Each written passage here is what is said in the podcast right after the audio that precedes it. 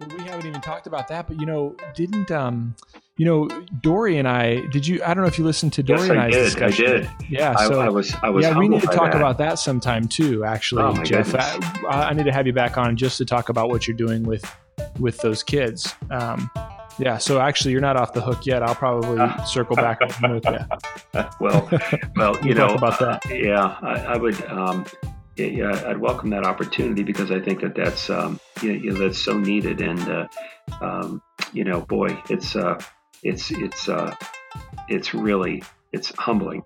I was uh, my very first class. Um, you know, uh, I, I I'm not a teacher. I didn't play one on TV. I didn't sleep at Holiday Inn Express last night, so you know most of the stuff in, in, the, in the material I took, I, I went to the John Maxwell course and I took one a course online. Then I went to the John Maxwell course and became certified.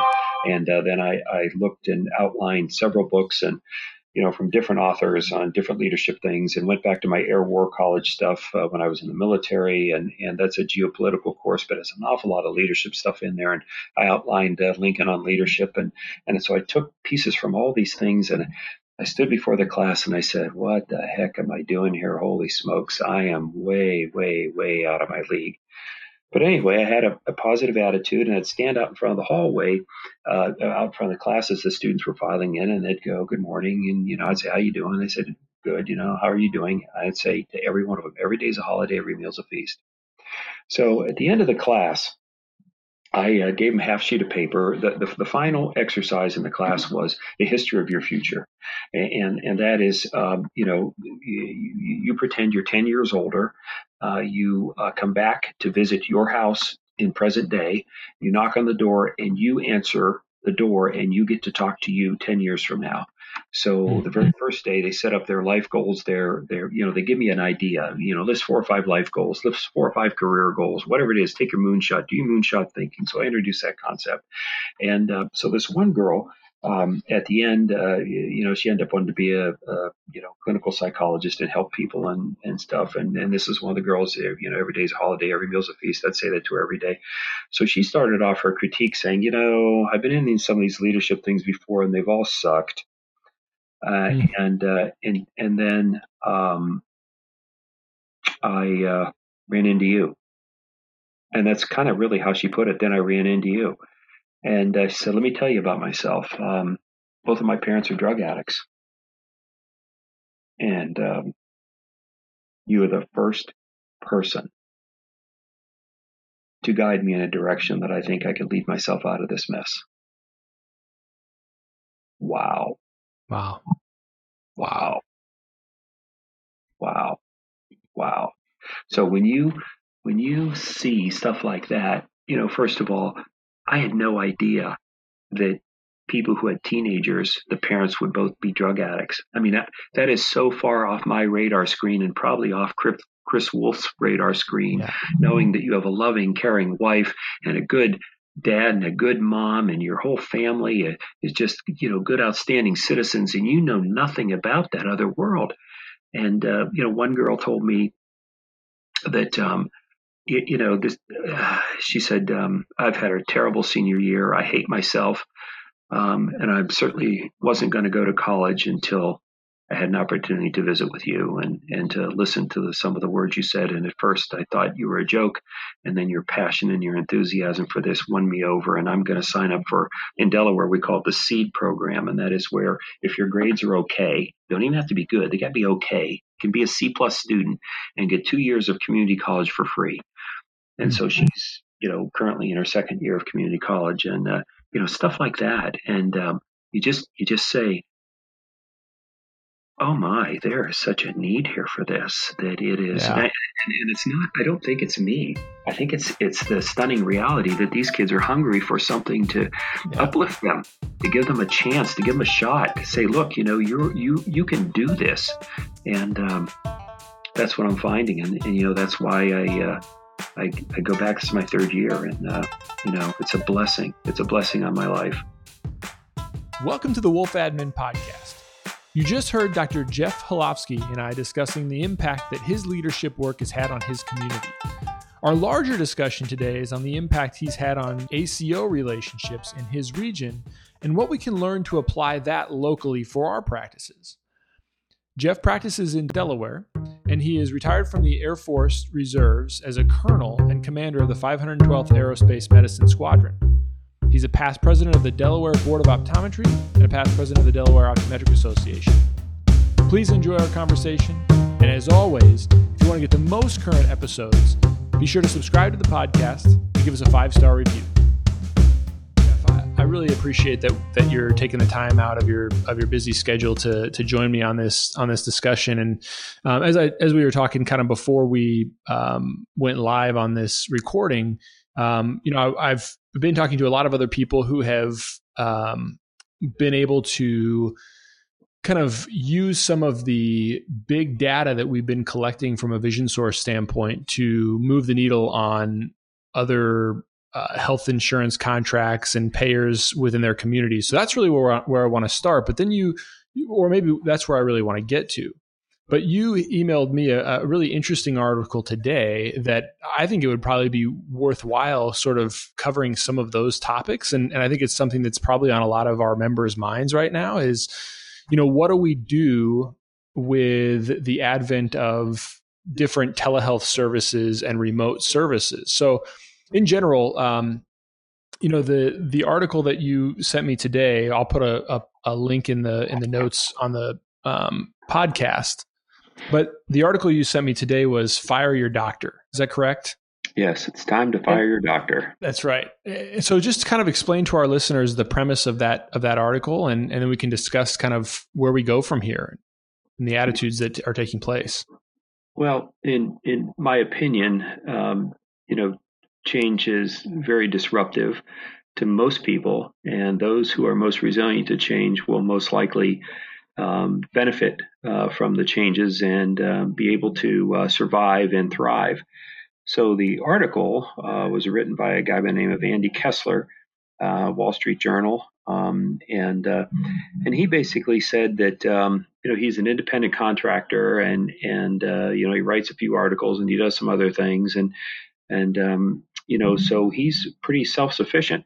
And he's kind of tired of of uh, you know going here and there to different medical providers and and doing the things that tradition has told him that he must do, and um, and so he's kind of rebelling, um, and so he's found ways to uh, use technology to provide much of his healthcare, except for maybe specialty visits. And and there are now so many uh, apps, if you will, and so many devices that have uh, miniaturized and democratized, if you will, healthcare that uh, it's going to be very interesting um, to uh, to to watch this all happen.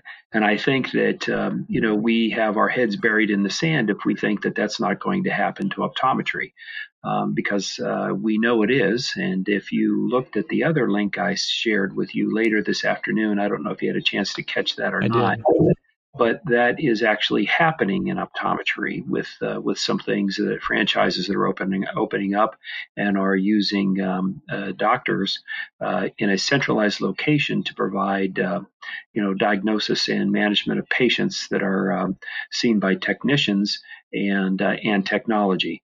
So you know these are these are things that are uh, occurring um, now, and and I think that um, you know we need to uh, have uh, have leadership in this area. So um, you know, I'm pretty confident that uh, you know Jim Greenwood and and uh, Paul Williams, and um, even though Bobby Christensen has taken a, a, step back role as he announced at the administrators meeting, uh, I think that these people have been on the on the cutting edge, the tip of the spear, if you will, for a number of years, and um, and they're going to uh, you know. Um, I think uh, uh, research and, and find ways to make this work in some way for Vision Source doctors.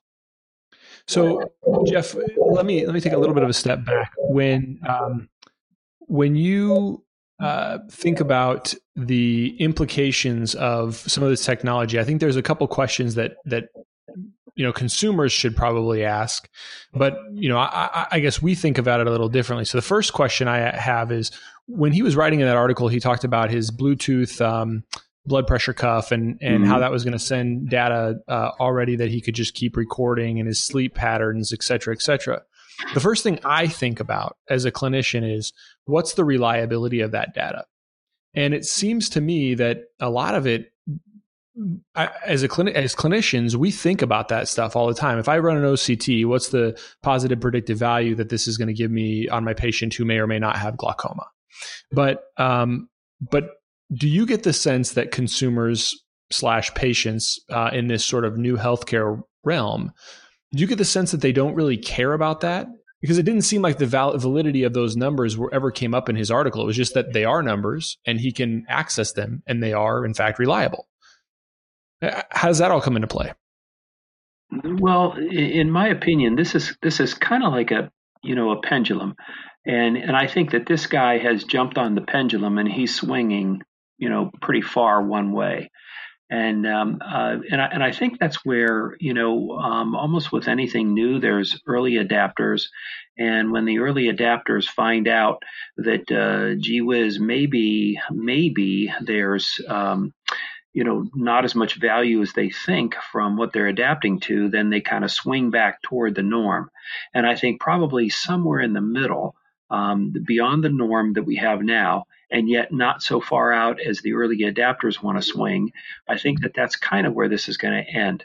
So I, it, just in my opinion there will be technology that is going to get better and better and better. Um, you know I, am a whole lot older than you are chris and so uh, you know i never thought in a million years when I graduated optometry school that I would be able to look at a retina and within five microns of of uh, you know specificity be able to look at the layers and and uh, you know look at different um, uh, drusens and and uh, uh, leakages and um, retinopathies and you know choroidopathies and I mean there's just no way. It just blew mm-hmm. it blows the mind and so also you think back just not not too many years ago I mean 10 or 11 years ago um, the iPhone was invented.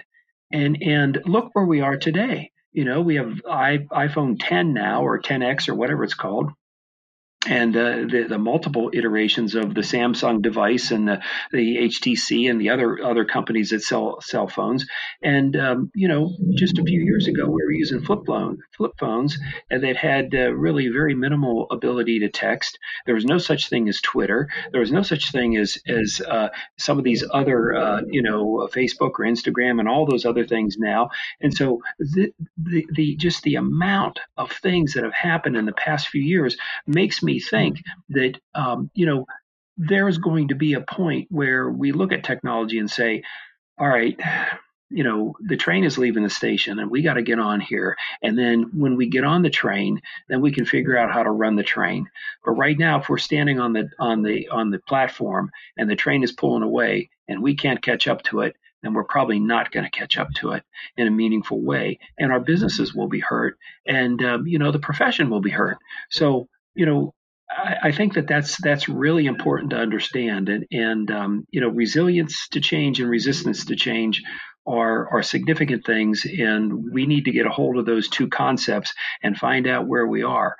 And I, I hope that um, you know vision source optometrists that I, I really think um, you know the people in my group are are genuinely great doctors and they're they're really interested in uh, you, you, know kind of um, uh, learning new things, and, and I hope that, that they join the journey.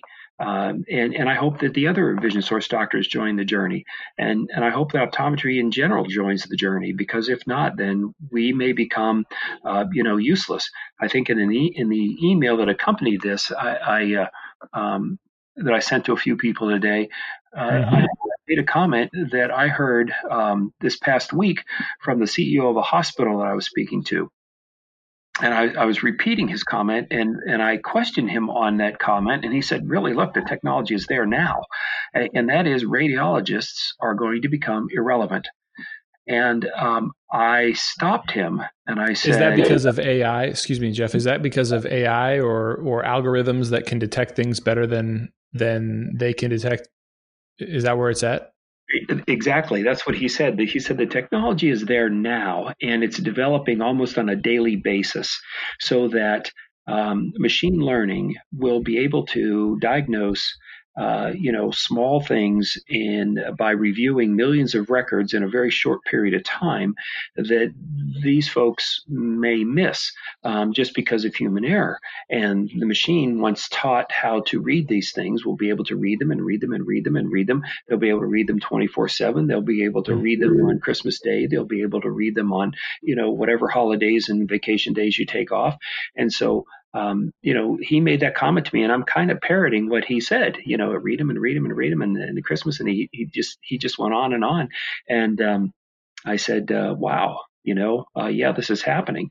Now we we didn't talk much else about um, you know uh, technology because we had other things to discuss. But um, you know, I made the comment to him about things that are changing because his hospital is actually merging with another one, and um, and I said, "Wow, that is a leap."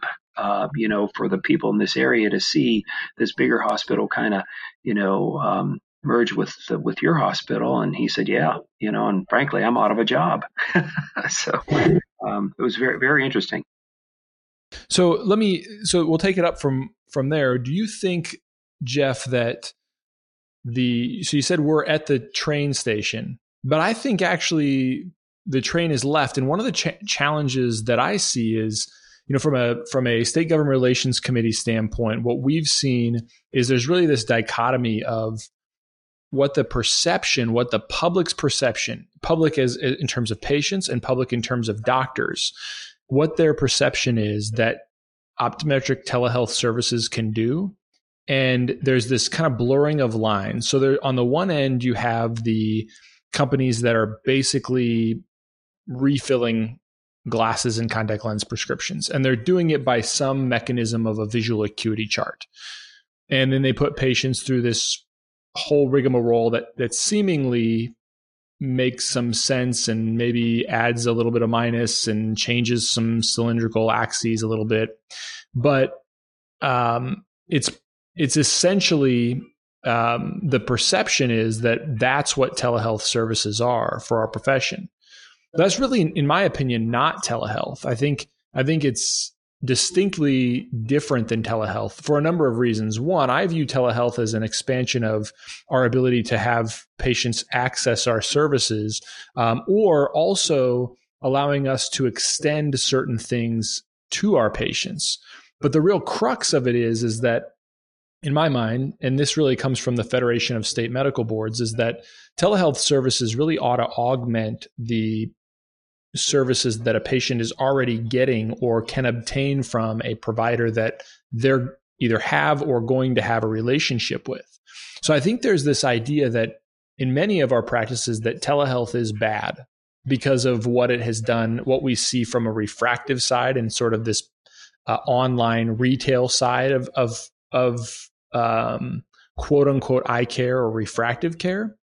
And then there's this whole other side of, of telehealth services, very similar to the article that you referenced before, where um, there there could be one the idea that I could actually monitor patients from their home with maybe let's say intraocular pressures, or we're watching a um, corneal finding, corneal, for, you know, corneal uh, healing from an ulcer, and we might want to know how that patient is doing in the evening versus when we saw them in the morning, right? We may not want to go a whole 24 hours on them, or we could even monitor that more closely, where the device actually maps out the ulcer and can figure out the depth of that ulcer and kind of give us feedback. I mean, you know, the the sky's the limit, so to speak. And to me, that would seem like a very good use of telehealth services but even more basically than that, so so I guess the question is, do you feel like people have a, a full understanding of the differences between them, and that's why they're sort of resistant to um, to having these discussions, or do you feel like they're just sort of burying their heads in the sand in general? You know, I think that this goes to, um, you know, I, I think what you have just said so eloquently is a uh, best case defense for uh, medical optometry and providing extended care to patients in a way that is greater than what can be received in the office during the normal business hours. And I think that that is a home run. However, uh, in my opinion, um, and then going back to the pendulum thing, that's not the shiny penny.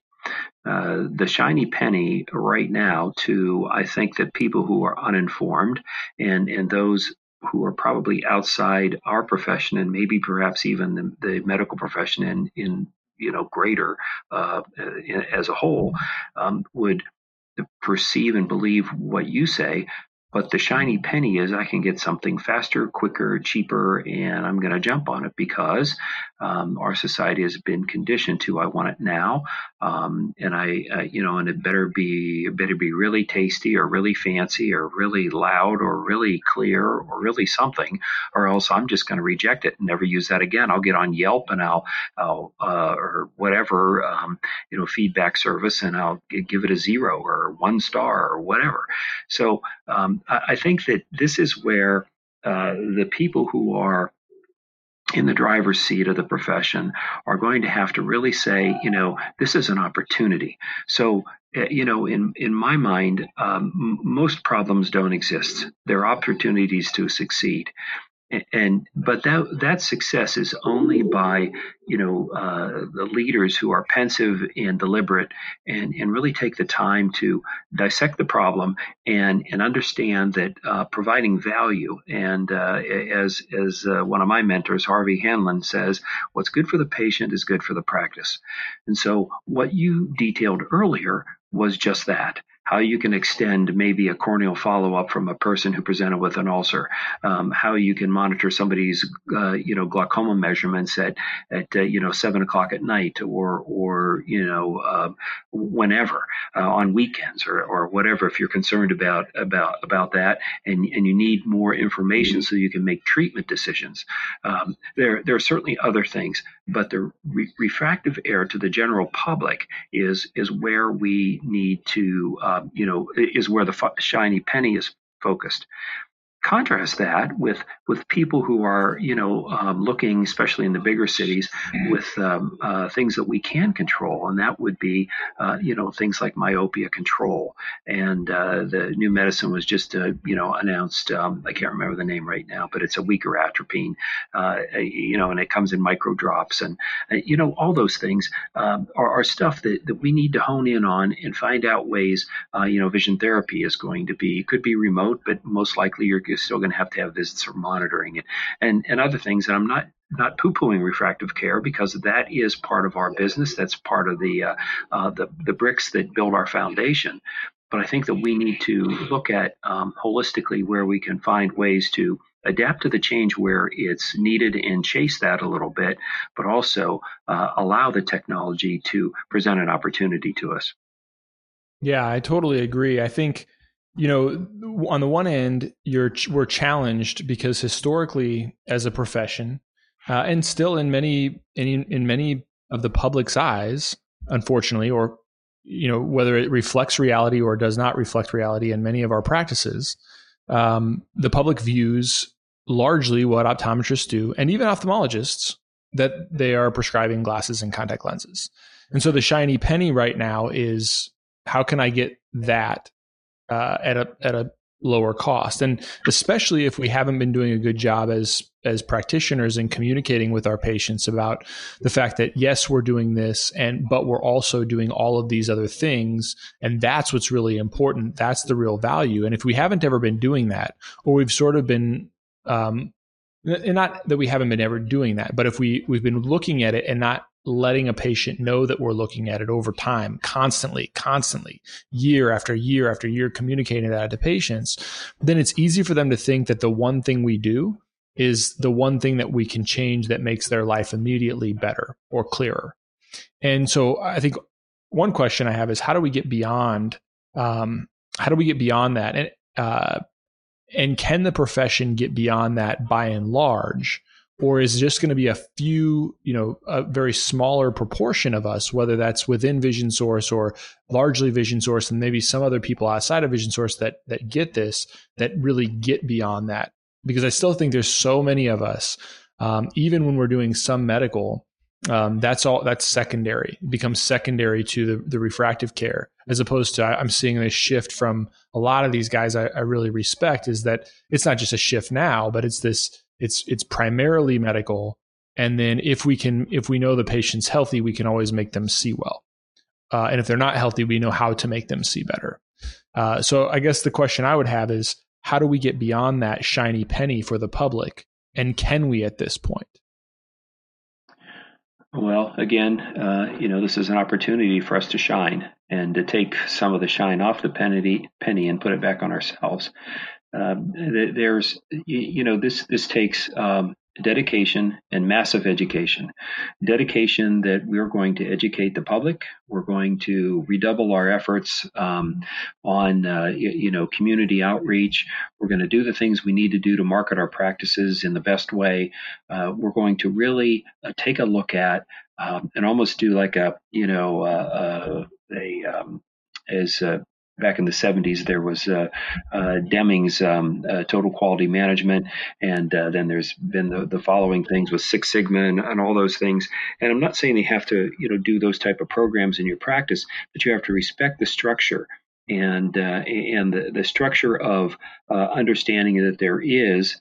Um, you know, a method to the madness, and the method takes effort, and it takes big effort, because not only, you know, are we uh, you know, the fighting the trends and and the you know some of the thoughts of of uh, the millennial generation and and maybe the next generation behind them that want it here, want it now, and wanted it yesterday before they even thought of it. Um, I think we really just need to, to to take a step back, evaluate where we are, what our priorities are as a as a profession, and uh, and hopefully come to a common ground and and move forward.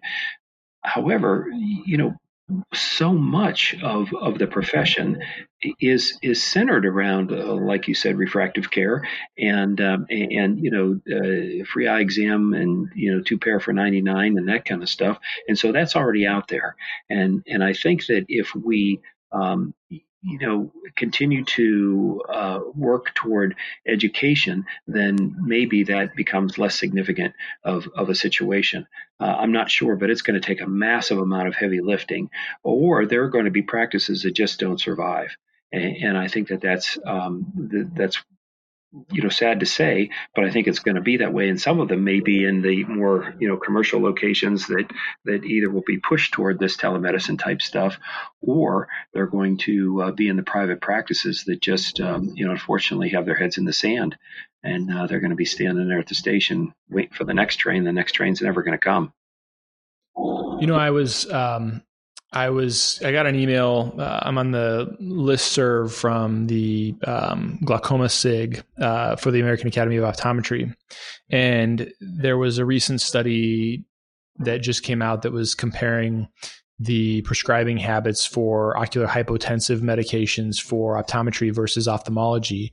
And just in reading the abstract of the study, you could take that to be a little bit, as we've seen some of these studies with that ophthalmology is pushed out, is uh, a little bit slanted toward um, toward away from optometric care. But but the real way that I read the study is is just what you're saying. What the study sa- found and showed was is basically the data that we've seen from pharmaceutical companies is that, um, and I've seen a, a variation. But when you look at let's say glaucoma medications, of the 40,000 and some ish ODs that practice across the country right now, about 10,000 of them actually write prescriptions, more than five prescriptions. I mean, anything significant for a hypotensive medication every year.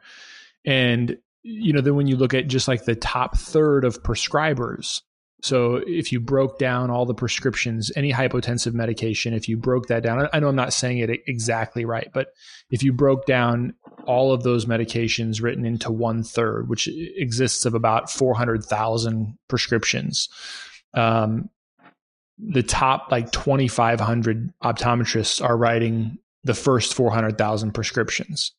And to get to the next third, to get the next 400,000 prescriptions, it takes about uh, somewhere between like five and six thousand optometrists, and then to get to the last four hundred thousand prescriptions, it's it's you know 22,000 optometrists or something like that. So uh, the study was basically echoing what we already know. But I think that's I I say all that to say that yeah, I think you're right. I think there is going to be this if you haven't already undertaken this idea that you've got to manage medical diseases in your practice, uh, and it can't be the secondary afterthought, then you you're, you're going to be replaceable and disposable by some of these other things, technologies that are available right now.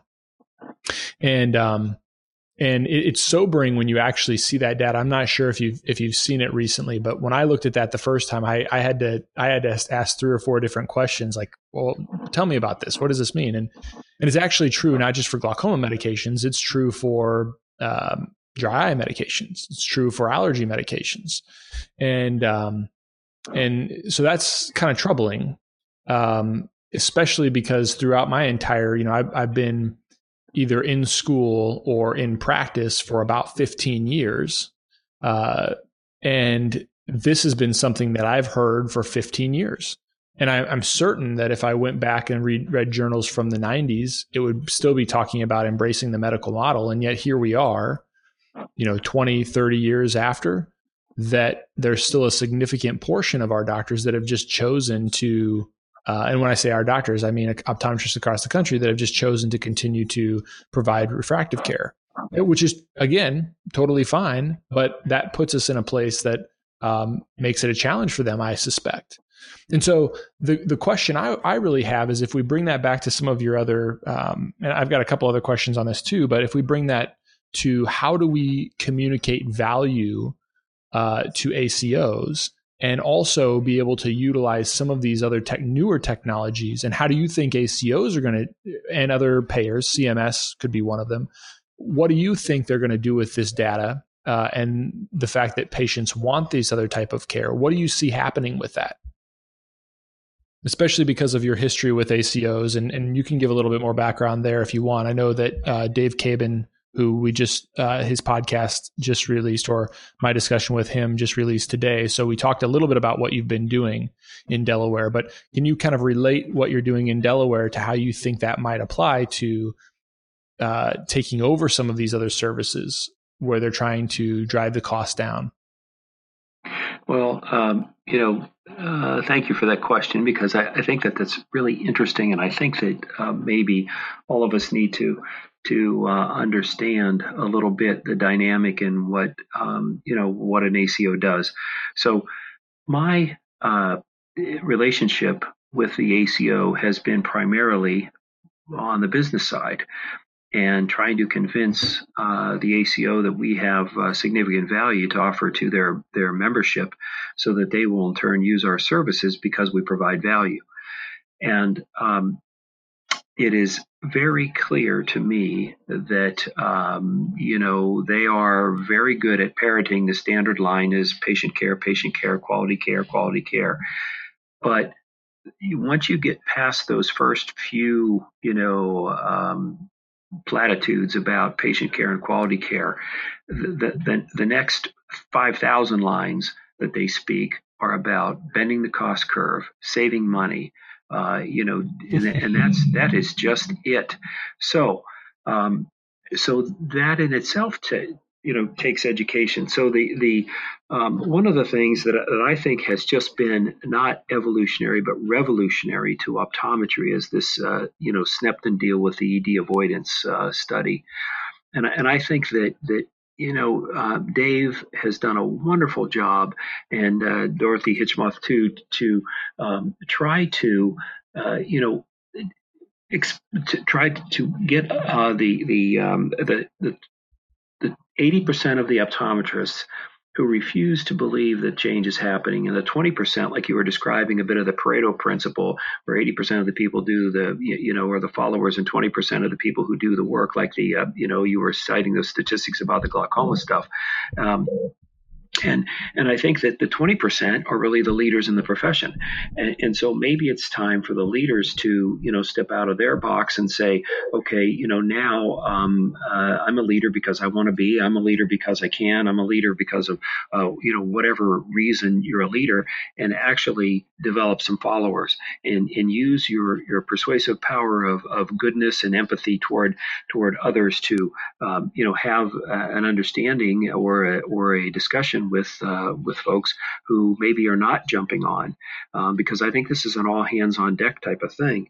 Um, the the the uh, you know the uh, the Aledades of the world are a business, plain and simple, and their their mission is to is to provide quality care, but bend the bend the cost curve, uh, and they are all over that. you know, one of their number one number one of their number one fees is is retinal injections and the other mm-hmm. is diabetic care. And, and we have been very, very successful in, um, you know, convincing um, or at least outlining the reasons why retinologists should use or should, um, you know, not uh, rule out using the lower cost uh, Avastin versus the others uh, when when considering injecting, and um, uh, the the the change in behavior uh, I think was in part due to uh, some of the things that um, you know I said in after conversations to these retinal practices, in that I reminded them that they're being tracked on everything that they do, and uh, they are a statistic. And if if they do not want to become irrelevant, then they will look at what the research reports say, what the published studies say, and provide value where they can at, a, at, you know providing value just in their care, but also providing value to the medical system by choosing a medicine that will work just as good for those specific circumstances. And when so, I said, can I interrupt you? Just yeah, real absolutely. quick, Jeff. Um, I want to I want to take a little bit of a step back for our listeners who didn't hear my discussion with David uh, last well last week, essentially when when they'll be listening to this, and um, and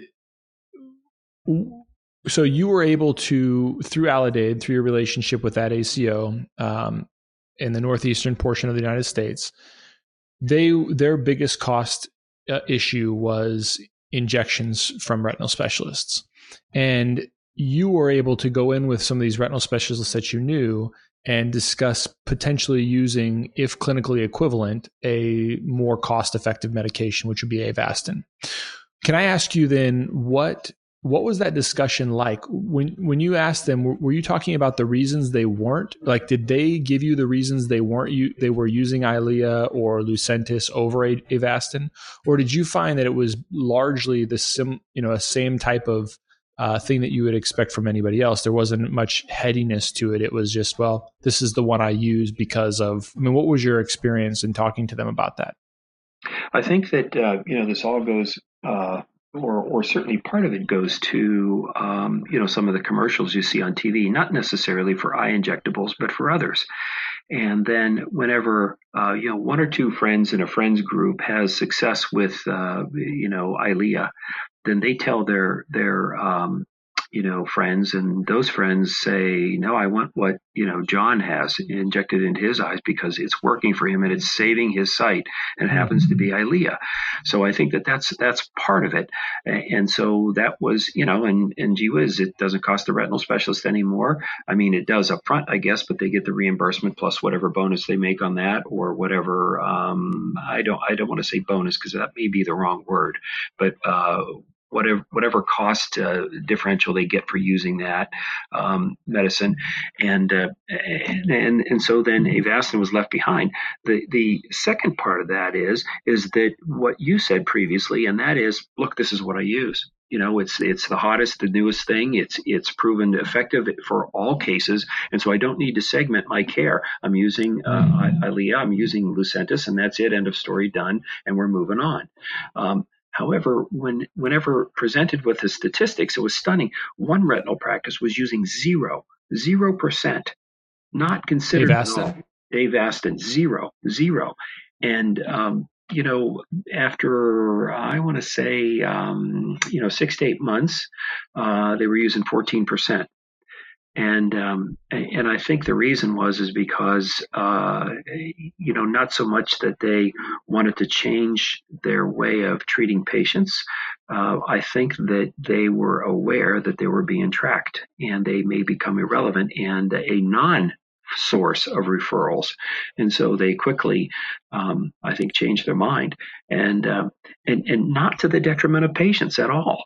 I think that you know whenever they found it, um, you know, clinically clinically equivalent, they did what they needed to do and, and moved the needle. And 14% of a big number is a big number. And the other practice went from 5% to uh, around 15. Um, so again, you know, a 10% increase uh, of, of, you know, patients, they, they do injections all day long, every day, two or three of them, four of them, or how many is in their retina practice. Wow. Think about that. That is huge money and it falls right to the bottom line of the ACO and savings. And so that's the kind of stuff. The diabetic care was another thing. So, you know, these are the things where, where you know, statistics uh, and, and tracking numbers, um, you know, and, and I, I sometimes wonder about these, these big numbers that Snepton is putting out and, you know, um, if they're pretty generous with their comparisons. Um, but, um, you know, I, I, was, you know, just in a in a uh, auto accident uh, the last week, and and oh, um, oh well, we had a little snow, and you know, so some guy just with bald tires and an old pickup truck just just jammed me, and luckily I was, you know, hit the rear end of the car more than the front end, and everybody's and, uh, okay then. Yeah, yeah. So I, I, went to the emergency room, and uh, because I was, you know, uh, the airbag went off, and I lost my hearing for a couple hours. But uh, in any event, um, so I went to the emergency room, and and we got the bill, and and um, you know, I saw the doctor for three minutes. Um, I had an X-ray of my shoulder and neck, um, and that was sixteen hundred dollars. That is not including, not including the physician fees. We got a separate uh, letter in the mail um, today and said, oh, by the way, please provide your insurance number. We're a private contractor with the emergency room department at the hospital, and we need to we need to get that so we can send them a bill. So, you know, you look at that and go, wow, that's uh, that's amazing. So when you see that optometrists can provide, you know, it's probably closer to now 180 million dollars worth of savings, and only surprisingly and and quite honestly disappointingly, um, you know, one third of the Vision Source offices are are doing this, or maybe even a little bit less than that, and and uh, we could really make those numbers sing. So whenever I had uh, a lunch. Uh, uh you know meeting with the executive director for Aledade, uh, you know, just in passing, I said, "Oh, by the way, we're doing this study, and the study is about emergency room uh, avoidance for eye conditions." And he went, "Really?"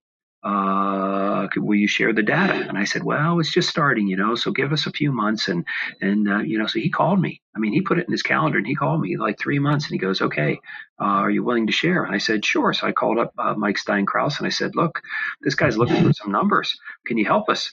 He goes, uh, yeah, let me throw some things together. And, and I mean, he didn't say throw some things together because I, I, don't want to cheat his service at all. He's such a great guy.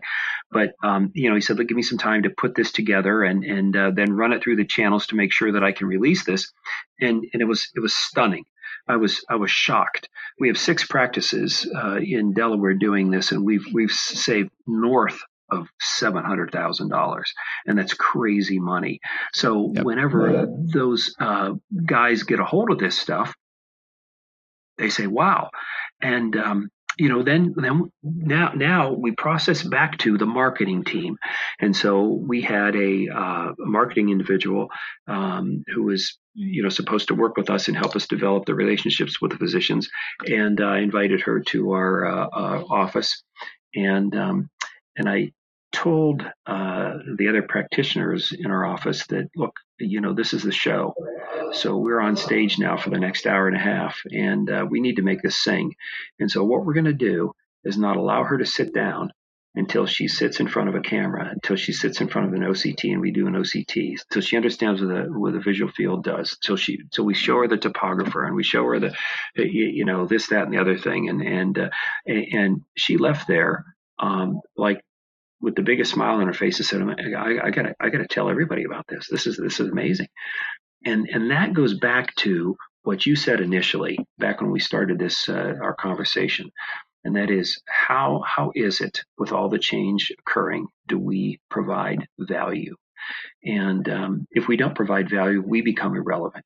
And by doing things like that, and that goes back to marketing our practices and the 20% of the people who are leaders in our profession reaching out to the other 80% and, and just having a frank conversation, say, look, you know, this is the way it's going, and um, and and it's irrefutable. You can you can pull up the articles that I sent you. The the uh, you know it's time to fire your doctor. Or the other thing I sent you uh, later this afternoon, and, mm-hmm. uh, and, and these changes are occurring. And so you know the the people who are resistant to change. Um, you know they're going to get stampeded in some way, and, and you know their practice is going to suffer. But for us, uh, hopefully, we can continue to, to uh, you know provide the care on the glaucoma side and and ramp that up. Um, you know, uh, and, and, you know, and even it's it's a um, it's a statistical numbers game too. There are fewer and fewer ophthalmologists. A lot of the ophthalmologists are older. They're they're not producing maybe the numbers that they need to produce for for the demographics that are going to age over the next uh, 20 years or so. And so there's going to be a whole lot of cataract surgeries done and a whole lot of retinal injections done by fewer and fewer ophthalmologists. And so that means that the care should shift rightfully so, to highly trained specialist optometrists. And, um, you know, those of, of, us who have sought the extra training, those who us who provide that service in our offices are going to be valued. And those of us that don't are going to be le- left selling glasses to no one because they're going to get it from another source uh, maybe a cheaper source. Now, refractive care will still be a part of it, and that goes back to the myopia control and other things, uh, and and uh, you know specially fit contact lenses for you know the uh, high myopes, the corneal grafts, and the keratocones and the, those type of things. Um, but it, I, I, feel that that part of our business is probably going to be diminished, um, you know, at least a little, and, and maybe even significantly. Do you think?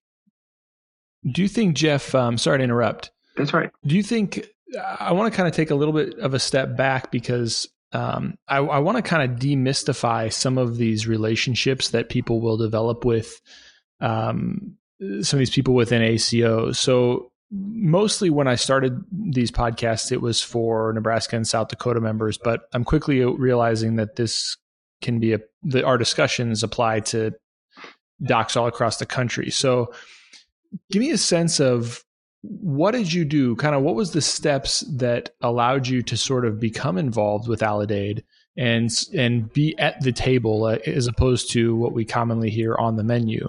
So how describe that process for me? I think it, I think that can be very helpful.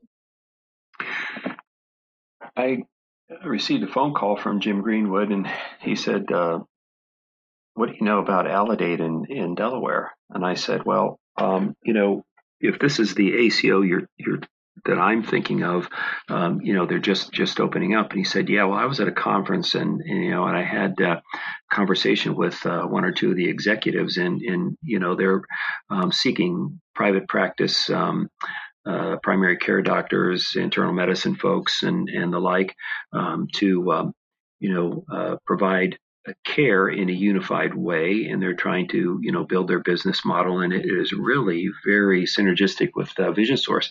Would you mind having a conversation with them?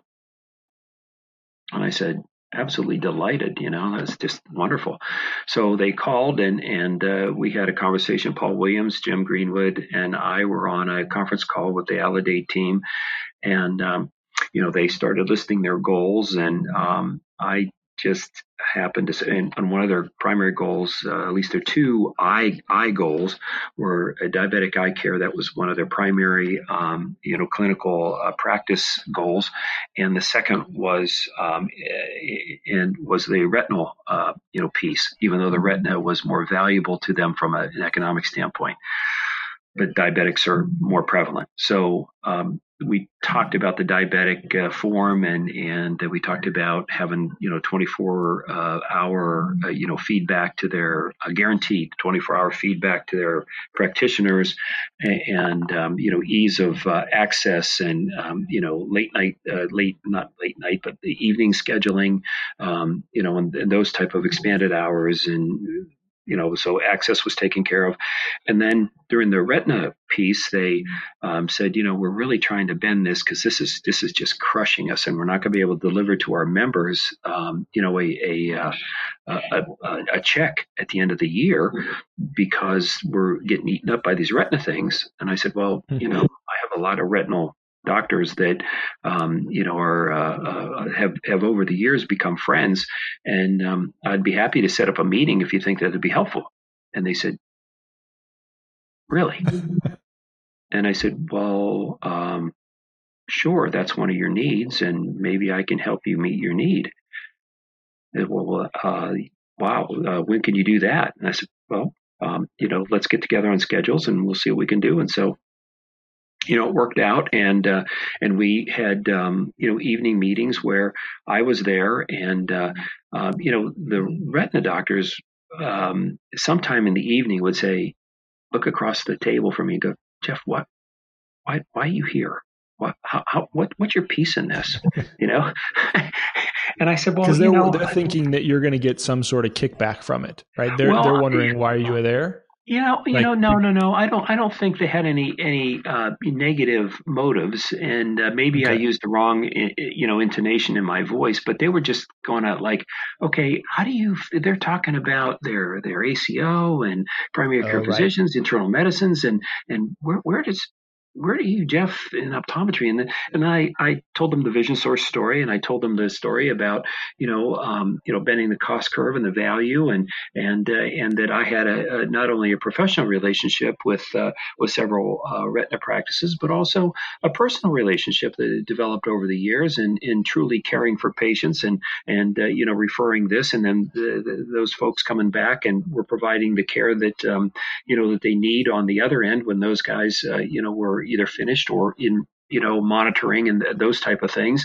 Um, and so uh, there was a, a, mutual respect. And so when i told them they say said oh well that's pretty neat. And then my follow-up call to them a few days later was to remind them that um, you know they're being watched and their, their statistics. And and i guess these guys are so busy uh, doing that type of stuff uh, their retina uh, practices that they really hadn't thought about, you know, who's tracking what, and and they weren't really aware so much that that CMS was really, you know, engaged in their numbers and and um, you know how much they were cost per patient and those type of things. So that was uh, a bit of a revelation, and and I think that um, you know the whole picture that Aledade presented was valuable, and then you know what I provided, I hope was valuable to them, and I think now that um, they they understand that value, and and uh, we moved on from there. So that has you, made you know us valuable to them, to the ACO. Do you do you think that? So, what's your speculation, or maybe you know more? Because sometimes these things take a little bit of time to to move. Do you think ACOs talk among each other, and if so, do you see this these kinds of relationships spreading across the country, or is it is it going to be sort of this one off basis where you're going to have to have the right connection uh, in one specific area to be able to move the needle? Well, if we can go back to you know a foundation of facts and and um, and this is what I think, and this is really the importance of uh, you know what Vision Source has done, um, you know, to foster relationships with uh, SNPDN and also to be on the uh, you know the tip of the spear of organizing and standardizing um, you know diabetic reporting. And also hopefully insisting that practices within 24 hours, uh, you know, uh, get get the information back to the uh, referring physician or the family physician if they're not referring if they're co-patients already you know to get that information so that they can see the value of of us in the marketplace. So you know i think it's it it all comes down to um, you know providing providing value and and making sense. And you know I, I don't know if that answers your question but um, you know, I, I think. Well, I guess I guess I'm wondering if if you see if you've seen now that you've been able to do some of these things for Aledade, um, have other ACOs stepped up and said, "Wait, we want we want this too." It would seem to me that and maybe they don't talk. Maybe they look at each other like competitors. Where you know within our Vision Source network, we look at like, well, if we if everybody's doing better, then a rising tide raises all ships, and so that just elevates the the care that everybody's providing and what and what patients expect out of our practices. And maybe I'm just assuming that ACOs are the same way. Maybe they're maybe they're competitors, so they want to keep what you've done for them, you know, kind of locked in a in a box. But I'm just trying to think how do we expand this? How do we tell the story so that we can have, you know, Aledades across the country, so to speak, that we're bending the cost curve down. And that's the real power of our network. Well, I think that, um, you know, my experience has been that perhaps at conferences they get together and, and discuss generalities. That's maybe my, you know, my gist of, of what is going on inside the ACO. But honestly, they're doing their own thing. And, and so if you flip that switch and say, okay, uh, what opportunity does the information that we have, the value that we've already established in the, in the marketplace, how do we go about that? And so, you know, um, just just start dialing for dollars. And, and I, you know, I mean, that's a, that's a very trite saying, but uh, I uh, got in contact. I tried to make contact with, um, and it's taken me now. Uh, last Friday, I had a conversation with uh, a, a uh, the hospital uh, CEO that I was talking about earlier, and uh, mm-hmm. it has taken me a year and a half for us to have. This is our second conversation. The first one was non-substantive. He was involved in so much stuff. He just said, quite honestly, my plate is full. You know, your concept sounds great and I'd like some more information, and hopefully we can talk again.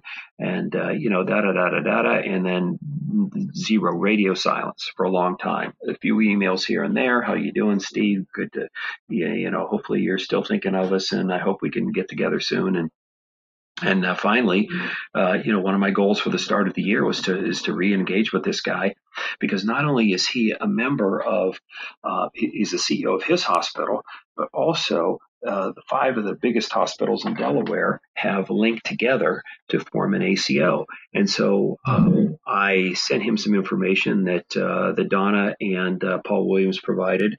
Um, and then I had a conversation with him, and I could tell that he really didn't look at the slide deck I showed, I, I sent to him. But I, I wanted to, um, you know, talk about the uh, emergency room department. And here's what he said to lead off the conversation after he spoke about the radiologist he said, Jeff, we got to find a way to bend the cost curve. Wow. Okay, We've I heard that before? Aledade. And um, Jeff, we have to uh, keep people out of the hospital. Jeff, we have to keep people out of the emergency room department. And I said, um, you know, Steve, really, that's one of the reasons why uh, um, I tried to get uh, a hold of you today, and, and I appreciate your time. And uh, so let me let me tell you some of the statistics that we've done in little old Delaware and throughout the nation with our uh, Vision Source network. And he said, "Wow, um, gee whiz!" So here's what he told me he was going to do. Um, I'm going to have a meeting with um, uh, their medical director uh, for their for their ACO inside uh, the the hospital, which is a larger part of this five thing, five uh, hospital ACO, and he told me that he was going to um, try to arrange a meeting with me and the big guy at the at the uh, top of the food chain at the five, um, who's who's the CEO of the big uh, five hospital member and all the you know feeder uh, offices and medical pavilions and all that kind of stuff that feed into these these hospitals. So I'm hoping that that takes place, you know, uh, within the next couple months or couple weeks. I'm not sure when, but I'll I'll stay, you know, uh, vigilant on that, and hopefully we'll get that get that done. So, do the ACOs talk to themselves and you know talk amongst themselves? I don't think they do. Um, may they share data from a common data place and, and know who's profitable and who's making some money? Um, you know, I don't even know that. And really, honestly, that's probably too deep a question for me to get into their business about. but but what I do know is is that we can prove right now, we can prove today that we're providing value in the marketplace.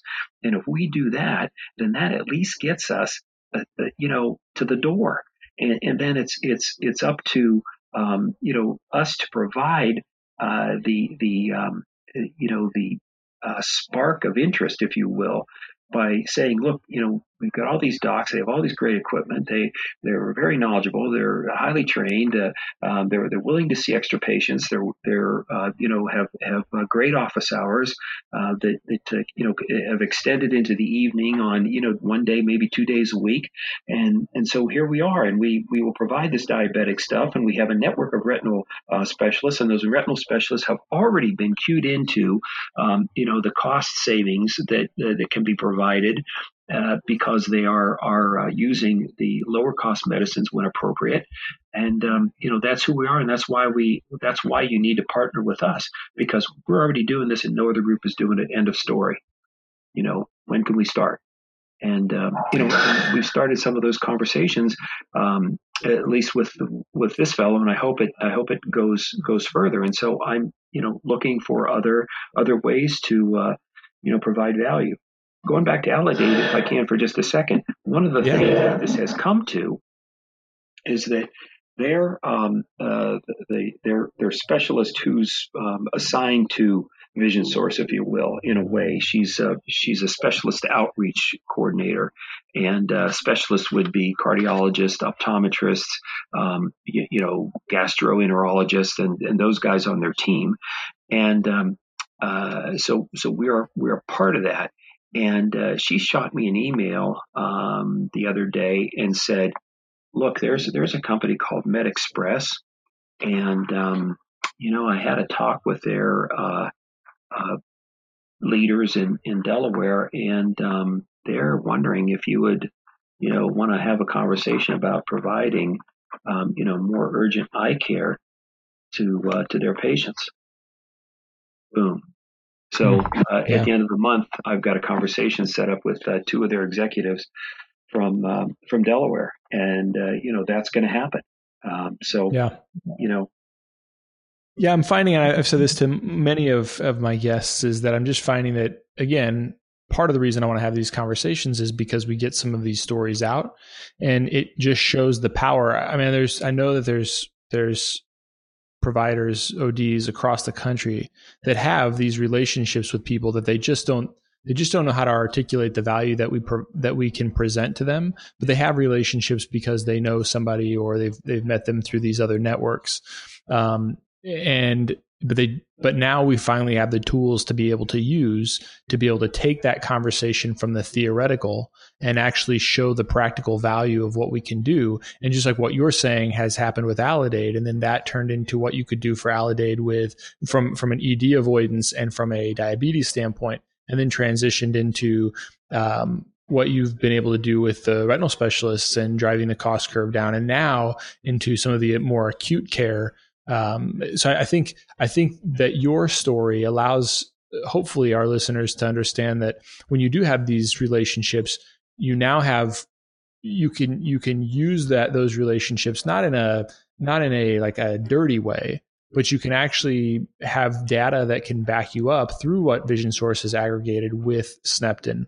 And obviously through their administrators, we can put them in contact with the right people so that they can get that uh, so that we can have those meaningful conversations and then translate it into um, additional potentially exclusive contracts and and other uh, mutually beneficial patients or not even mutually beneficial but i guess a three uh, you know a, a, beneficial relationship between the patients the optometrist providers and and these ACOs uh, and and I'm hoping that that's what what our listeners get out of of this conversation. Last question for you, Jeff. Um, is we're going to take this kind of full circle back to our initial conversation about uh, not just controlling costs, but I think it, it has the potential to do that. But one of the things that you and I have have been through with um, within some of our administrator meetings is this idea that what do we do with practices specifically, and this may not be relevant to Delaware, but it certainly is in, in the Midwest where we have large rural populations, and, and a lot of those populations are shrinking, and they're also uh, supplied by doctors who are ready to retire. And unfortunately, many uh, young ODs don't want to go back to these areas. I, I always think, you know, I, I went to school in Oklahoma and, and I always tell people if I didn't have a place to come back in Omaha, as much as I love Nebraska, I probably would have stayed in rural Oklahoma. Um, now I can say that I, I get to live in Omaha, which is a, a pretty large, um, medium sized city, I guess is probably what you'd call it. But, um, but I talk to students now and I, I look at the, there's practices across, across Nebraska that, um, I think are, just areas you just completely thrive. And these doctors are ready to close the doors because they can't, it's been years for them to try to bring somebody in. And I say all that to, to say, you know, the article, the second article that you sent me, and again, I'll put this in the show notes um, so people can read it. But the second article you sent me was a company that sees um, Dallas and Houston as areas prime for expansion to deliver solely telehealth um, services, eye care services, by where what we're talking about as a patient actually comes into the door of a physical location, but has all of their refractive data, slit lamp examination, retinal photos, possibly even an OCT screener if they had the technology, uh, visual field screeners. And that gets dumped into a you know a medical history questionnaire, and it gets dumped into um, an EHR essentially, and and the optometrists views it from a, a, distant location. You could imagine that one optometrist could probably oversee the data from five or six clinics and only has to pop in for a second via video conferencing to actually communicate with the patient. Um, and so I, I say all that to say, you know, one, on the one hand, wasn't it interesting that two or three years ago when we first heard about Vision Source Next and um, maybe it was two years ago, and Vision Source identified some of the communities that were growing so fast that we needed to have private practice in those communities. And it, did you notice this at all? That one of those communities was the number one in the whole co- country. This entity uh, that's going to bring their services is Dallas. And two years ago, Vision Source saw that as an area that we needed to have more eye care providers.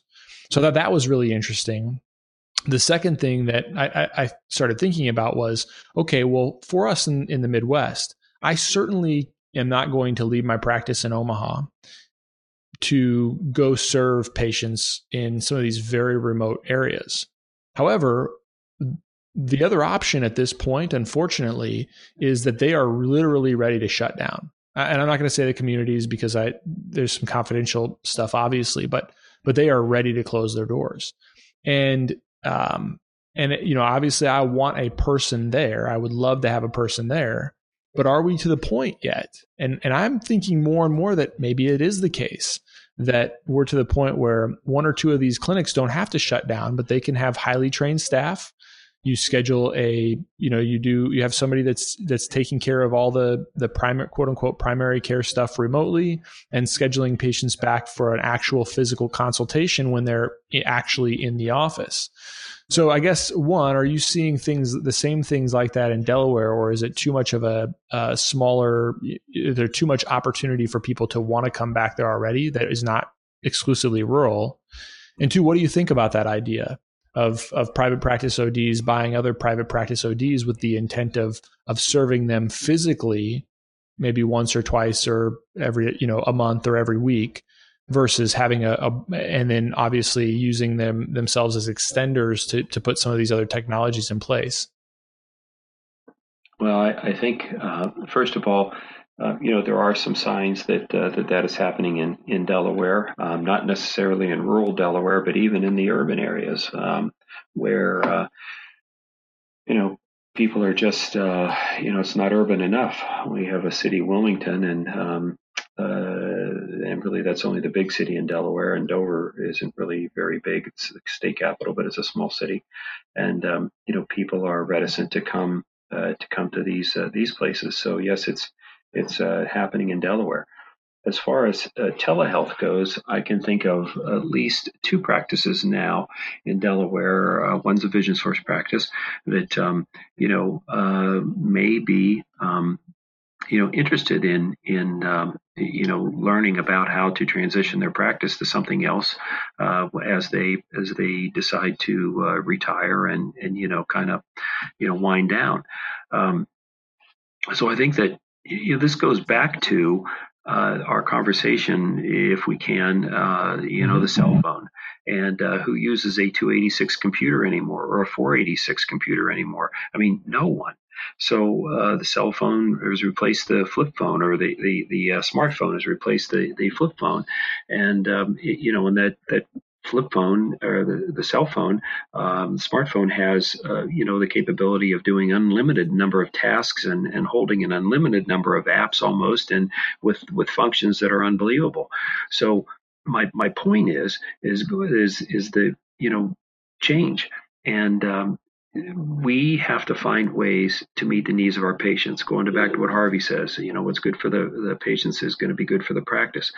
To leave those patients without care would be a sad a sad thing because then we're not really sure how they're going to get care, if they're going to get care, and really, you know, um, it, it would be a shame to lose that opportunity uh, to provide good care to patients uh, because of retirement and and people who want to be uh, be urbanized, and um, and there's nothing wrong with that. That's the way the world is going, but uh, I think that we have an opportunity there to actually be faithful to our profession, be faithful to our patients and the oaths we we all took, uh, you know, to provide great care, do no harm, and and all those other wonderful words that the those oaths oaths uh, were that were administered to us.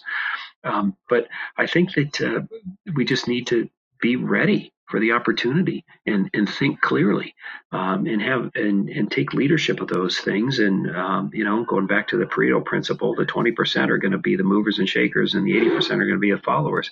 And it's up to the 20% to um, actually lead and uh, and and you know lead with uh, with empathy and with grace and and uh, with compassion to understand that look change is hard. Some people are stuck and uh, they're not going to move unless we provide them significant enough reasons to do so. Excellent.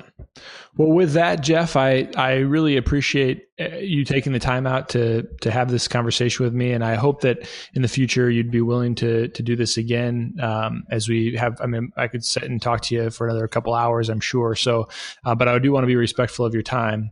Um, so, so thank you so much for being on this, and um, thanks again for everything you've done for our profession, so that guys like me can practice the way that we practice. Uh, I really appreciate it. Well, it's been my pleasure, and uh, what an opportunity. And I thank you for doing this because I think, uh, you know, so many of the people who have been on the podcast before me have been, uh, you know, I'm humbled uh, to be included in their in their group. So it's just an awesome opportunity, and I thank you so much.